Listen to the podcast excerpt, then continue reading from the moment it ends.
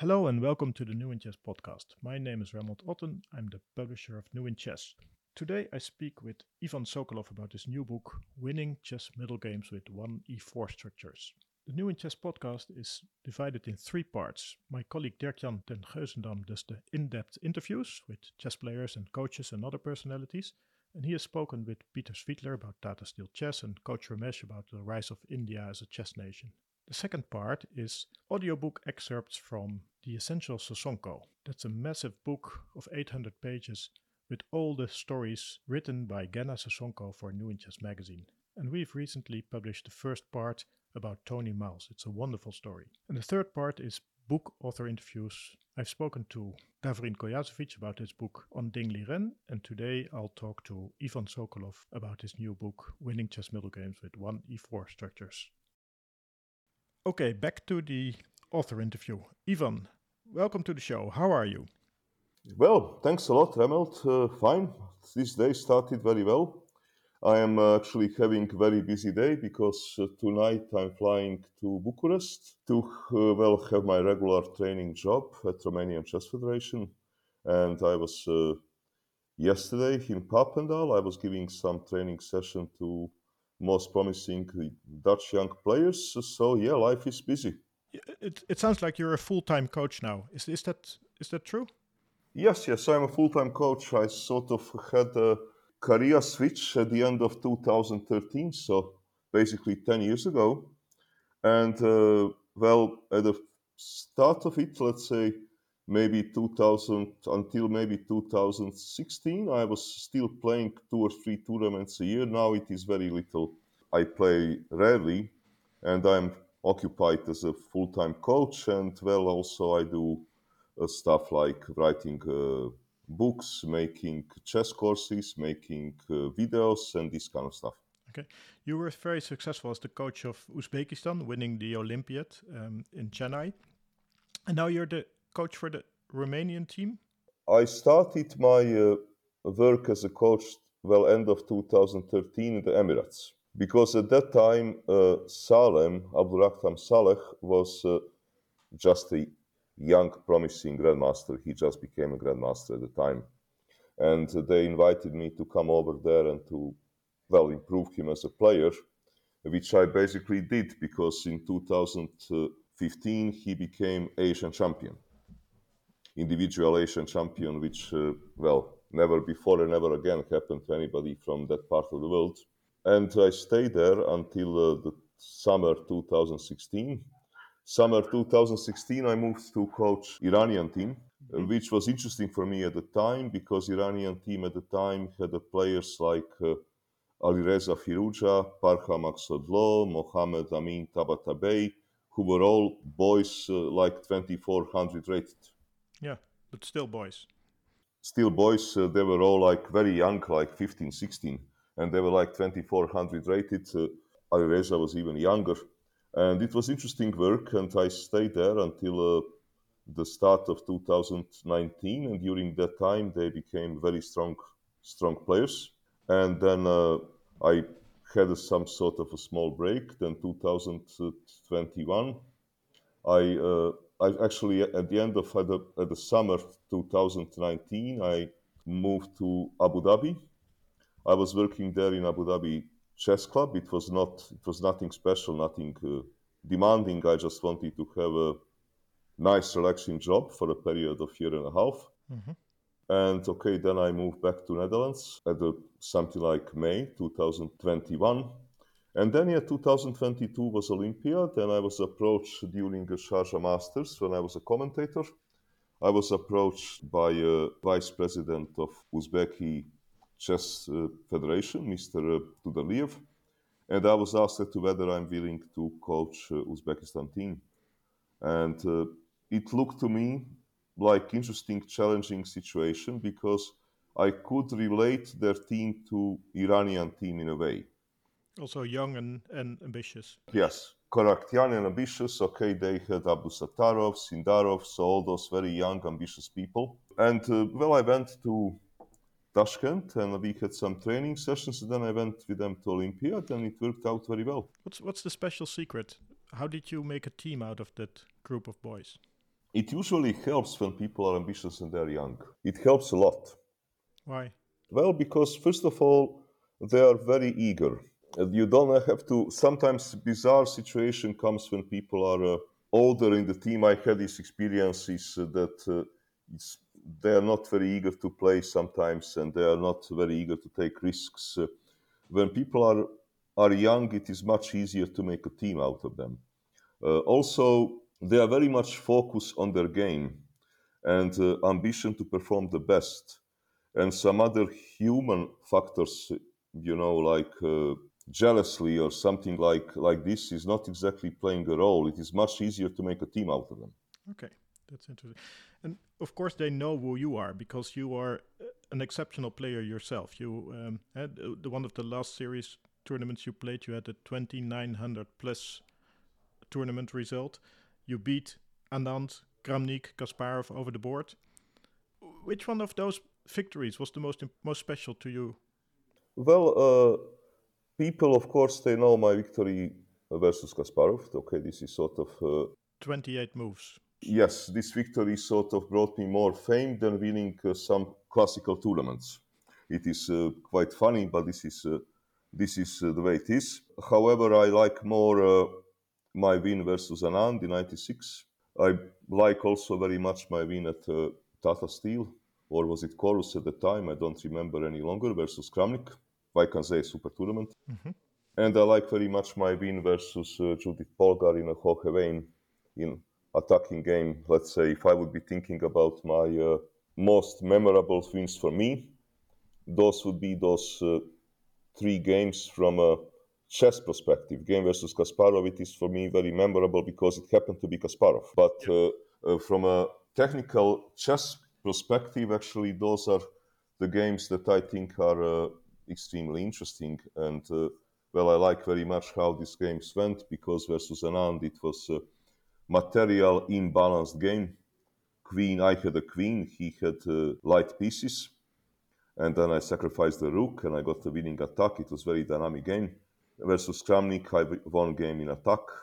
And versus Judith Polgar, it was uh, sacrificing attack that I won the game. So let's say from the chess technical perspective, those are the games that I enjoy the most.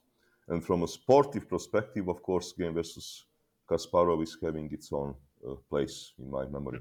When you start coaching in Iran or in Uzbekistan, do do the players already know these games, or do you use them in one of the first sessions to just show who you are?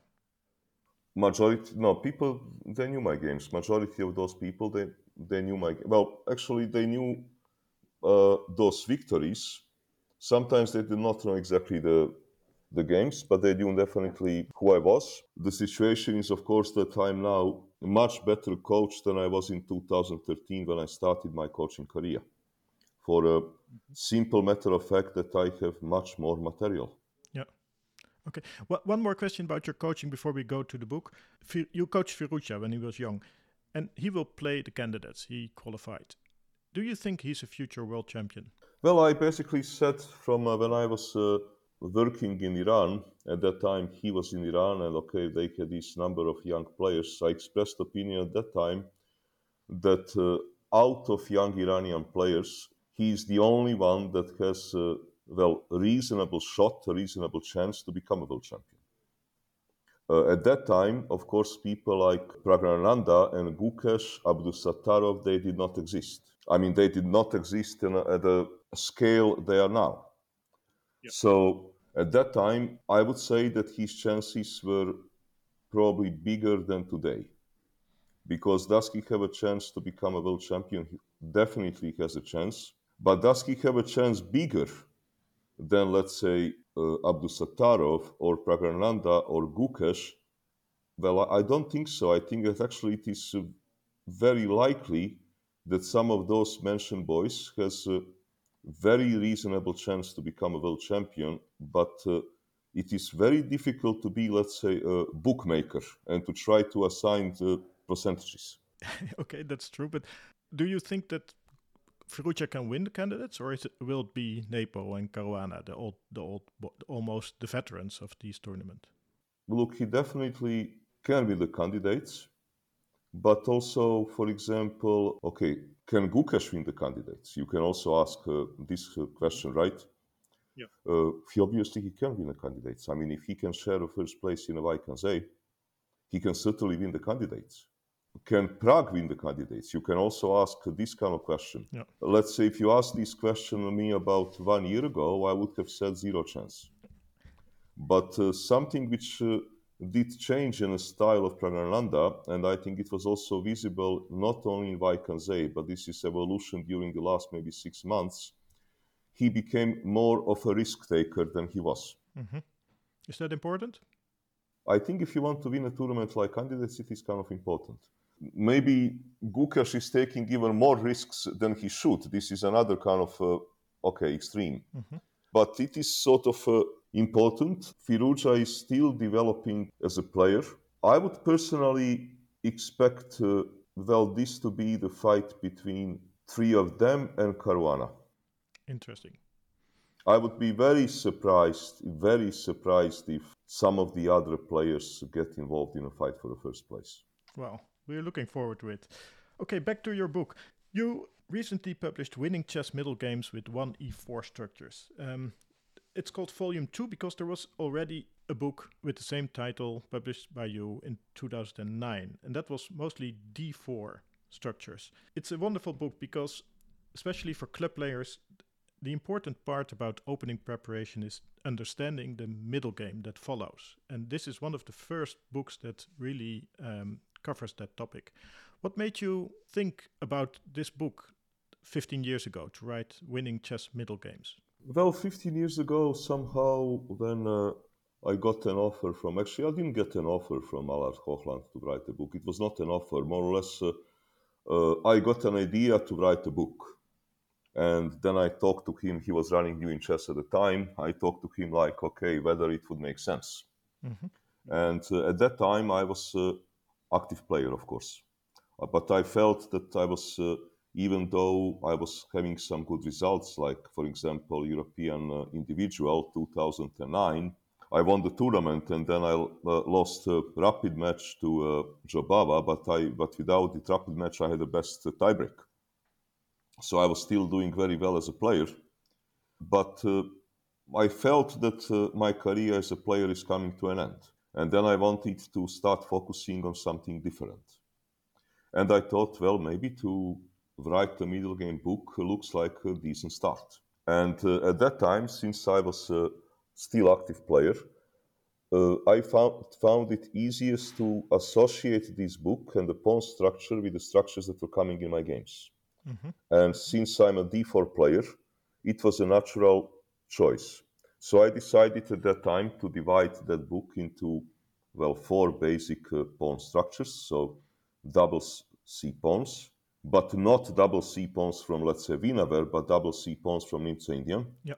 Then pawn majority in the center, which at that time was actually slightly less popular than today because, uh, well, this uh, all this fashion of a semi Tarrasch came a little bit later after the book was written. Mm-hmm. Though it was still popular at the time, it was usually coming then from Petrosian variation of Kasparov variation of a Queen's Indian. Isolated pawn I took, an isolated pawn still at that time and also today, vast majority of isolated pawns are coming from d4 system systems. Yep. And hanging pawns in center, again at that time and also today, still huge majority of hanging pawns in center are coming from uh, d4 systems. And uh, so I had these four basic uh, pawn structures, which I thought were somehow very reasonable at the time, and it was very successful book. I'm still, you know, happy with this uh, book, though, of course, uh, time has passed. And, uh, well, now when I go with modern, let's say, Stockfish 16 at a modern computer, of course, engine is uh, refuting some lines. And, but I would say that uh, the general opinions that I express in this book and the general rules still hold. This did not change. So if let's put it this way, if I'm going to make an update to this book, it will be update concerning some sort of variations that uh, obviously modern engines see better and are more precise and can refute better than well 15 years ago because 15 years ago i think when i was working on that book my laptop was running on i think intel third generation. Yeah. and i was and i think i was using computer program Rybka which was somehow considered very strong at the time. It was yeah it was the best at that moment yeah. Yeah so okay obviously if i'm going to write uh, update and i think that i will some many a lot of things will have to change when it comes to concrete variations because simply Stockfish is much stronger. Yeah, but it's good to hear that the that the general ideas are still valid. Yes, the general opinions I'm not going to change because actually general opinions are absolutely still valid. So to people who are going to let's say buy this book today, they can actually well they can run their own direct variations analysis on their own computer or uh, on a cloud, but uh, general opinions still hold. Yeah. And, and now you have published volume two. It's about E4 structures. Why did it take you so long, like 15 years to in between? Uh, it took me so long because, uh, okay, this uh, first book uh, was a success, and it was clear, let's say, after two years that it was a success. It was selling very well I was still active player. And to make a number two, actually, I knew much less about different E4 structures at the time that I know today. Because after I started to work in 2013, people that I was working with, well, Salem, uh, Firouzja, many of them uh, were E4 players. And I did invest suddenly a lot of time to, because as a active player versus uh, e4 during the last 25 years i was playing only e5 and then starting to work as a coach and with the different uh, e4 predominantly e4 players i started to invest much more time. And well then sometime about uh, two years ago three years ago i felt that i have enough material and enough experience and enough knowledge that i can actually write such a book and that uh, such a book can be useful to club players and to be a success. Yeah, I understand that because um, it, it, it, really makes a difference if you have the experience yourself, um, even as a as a coach. This podcast is brought to you by DGT, the chess innovators. DGT introduced digital clocks to the chess world at a time when only analog clocks were used. For over 30 years, DGT has been making the official FIDE chess clock, endorsed by the World Chess Federation. DGT clocks are the world's best selling chess clocks, the standard in chess timing and used everywhere. To find your nearest DGT dealer, please visit our website at dgt.nl. You're going to make a lot of people happy with this volume 2 because uh, they find the openings that they play in the book. But of course, you had to leave some out. How did you decide on what to include, what structures to include in the book, and what structures to leave out? It was tough choice. I decided somehow to include uh, the structures that uh, I had the most problems understanding as a player. Mm-hmm. This is somehow this was my guideline, and maybe the structures that I thought majority of them will also have a problem understanding as a player. Like, let's put it this way if I'm going to write the follow up, then of course I will have to include structures, let's say, which are coming from Dragon. I would have to include Dragon. I would have to include uh, standard pawn roll in the Sicilian, mm-hmm. which I don't have in this book. I don't have, let's say, Scheveningen pawn roll. It is not. It is not in the book. So these kind of things I will need to include. I will need to include, let's say, maybe some aggressive pawn roll which you have in a Caro-Kann. But uh, people who are, let's say, uh, tr- club players and trying to become a stronger player, players, a lot of this, they can be helped uh, also by engine and the theory. Like, uh, okay, if you study Dragon, of course you study Dragon, but concrete play is very important. While, for example, if you are studying uh, Hedgehog, and I do have Sicilian hedgehog in this book, I put it as a reason, mm-hmm. you can hit on your spacebar, and engine is going to give you a plenty of 0.40 options. Yeah. A lot of those options. You can pick up Maróczy bind, which I also have in the book, will be something similar. Mm-hmm. Uh, you can pick up, let's say, French Winawer taking on c3, and in many pos- positions it will be something very similar.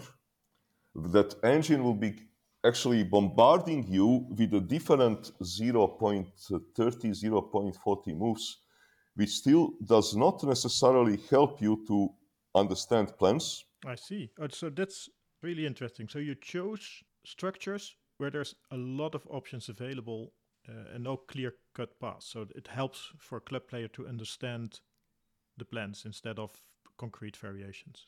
Yes, this was my sort of, uh, let's say, guideline. And also, I picked up uh, double F pawns Rauzer Sicilian because this is also kind of area. If you would be busy with your computer, engine will give you different kind of lines. When are you supposed to push F5? When are you uh, you need to understand when are you supposed to do it when are you not to. And again understanding these kind of lines will help you a become a better over the board player but also will help you in your opening preparation because all the stuff which i was now mentioning if you understand this uh, let's say, type of ensuing positions, this should also help your opening preparation because you would be then in a driving seat. Let's put it this way you will then be leading the computer instead of computer leading you. Because you understand the timing of a pawn break. You understand timing of a pawn break and you understand what you are trying to achieve and of course well then you are going to ask engine for your for a support mm-hmm. in order to tell you whether you are right or whether you are wrong but you would avoid situation that you are hitting a spacebar and on the basis of result of the spacebar you are going to try to draw your conclusion. You would put the situation the other way around. Mm-hmm. yeah because if you know what your goal is then the moves will follow. Moves to follow or it's easier for you to be looking in a direction where you are looking for moves to follow. Or even if you are let's say hitting a spacebar it will be easier for you to understand why is artificial intelligence may be willing to go into some direction. Yep. Okay. Did did writing this book help you as a player as well? Are you are you playing E4 systems now? In some rapids, uh, and it's, it's if I play some some games over internet, uh, I I sort of do. In a practical games, rarely because okay, to start with, I almost uh, never play. Yeah, but in, in rapid, what what what do you like? What specific openings are you enjoying? Well, usually if I, I, if I play Sicilians, I'm playing open Sicilians. Uh, also in, in, this book, uh, I did not uh, pick up any, let's say, anti-Sicilian structures. Mm-hmm. I was picking up only open Sicilian structures, and somehow this is what uh, what I like. This is also what I try to encourage uh, people who I coach. Of course, this is also a different kind of area. Like for example, when I coach somebody who is uh, as, aspiring 2400 player, I have this sort of like attitude. Uh, if you want to play Sicilian, play open Sicilian. Don't play bishop b5 check. Don't play Alapin or these kind of things. Try to understand dynamics of the open Sicilian. Okay, then once you understand these dynamics and you become, I don't know, 2600 player and you would like to, for a different purpose, to play anti-Sicilians, okay, then you can go ahead. Okay. So, but start with the main openings if you're a developing player. This is my sort of uh, attitude as a coach, coaching different kind of develop, coached and still coaching different kind of developing players. Start with the main openings. So start with Open Sicilian, start with Spanish, uh, start with Nimzo Indian. Don't start with London. Okay, you, you, of course you have to understand London, but you, you, you can do it later. Or start with uh, isolated pawns which are coming maybe from uh, Queen's Gambit accepted, don't start with the Colle system.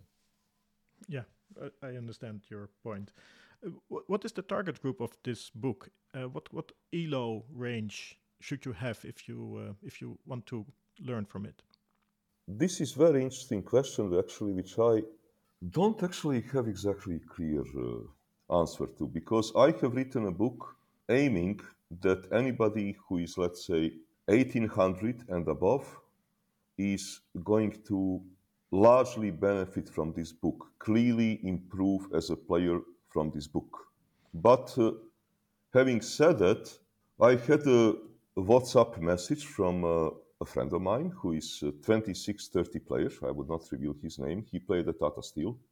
And who told me, he showed me photo on uh, his phone. He just bought this book. He, he bought an ebook version. Nice. And he said, excellent book. and he's 26 30. So Yeah. now when you ask me, well, who is going to benefit from this? Uh, it looks like a lot of people. yeah, that's true.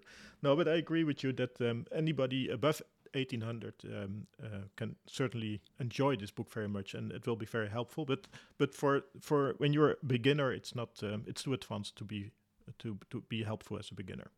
Yeah, this is also what you define as a beginner because okay, book is written, let's say, for a club players.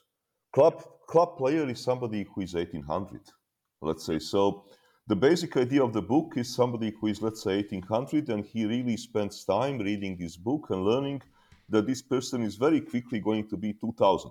This is uh, the aim of the book.